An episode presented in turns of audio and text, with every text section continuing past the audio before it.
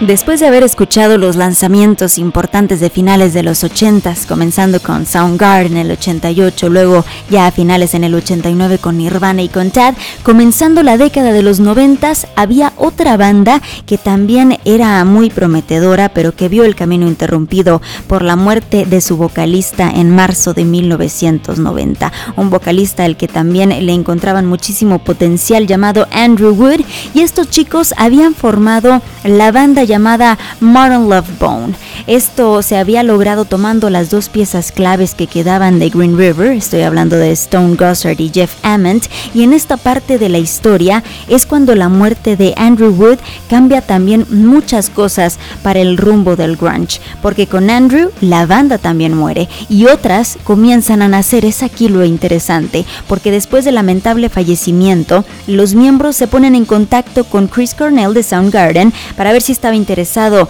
en grabar alguna canción que funcionara como tributo o, como homenaje y entonces deciden grabar dos canciones para, para este proyecto. Pero resulta que este va creciendo y luego invitan también a otros músicos para que formaran parte de él y es donde aparecen Mike McCready y Eddie Vedder en el mapa. Porque es así como este proyecto toma el nombre de Temple of the Dog y justamente en una de las canciones escuchamos a Chris Cornell y Eddie Vedder compartir las vocales en esta canción que se llama Hunger Strike y es parte de lo que vamos a escuchar a continuación. Comenzaremos con Mother Love Bone, con la canción que se desprende del disco eh, que ya no pudo ver Andrew Wood, el disco que se llama Apple, la canción se llama Crown of Thorns, seguido de esto la canción que generaron en el proyecto para que fuera ese homenaje a Andrew, la canción se llama Say Hello to Heaven, música de Temple of the Dog y también de ellos mismos esta canción donde comparten eh, vocales Chris Cornell y Eddie Vedder, la canción que se llama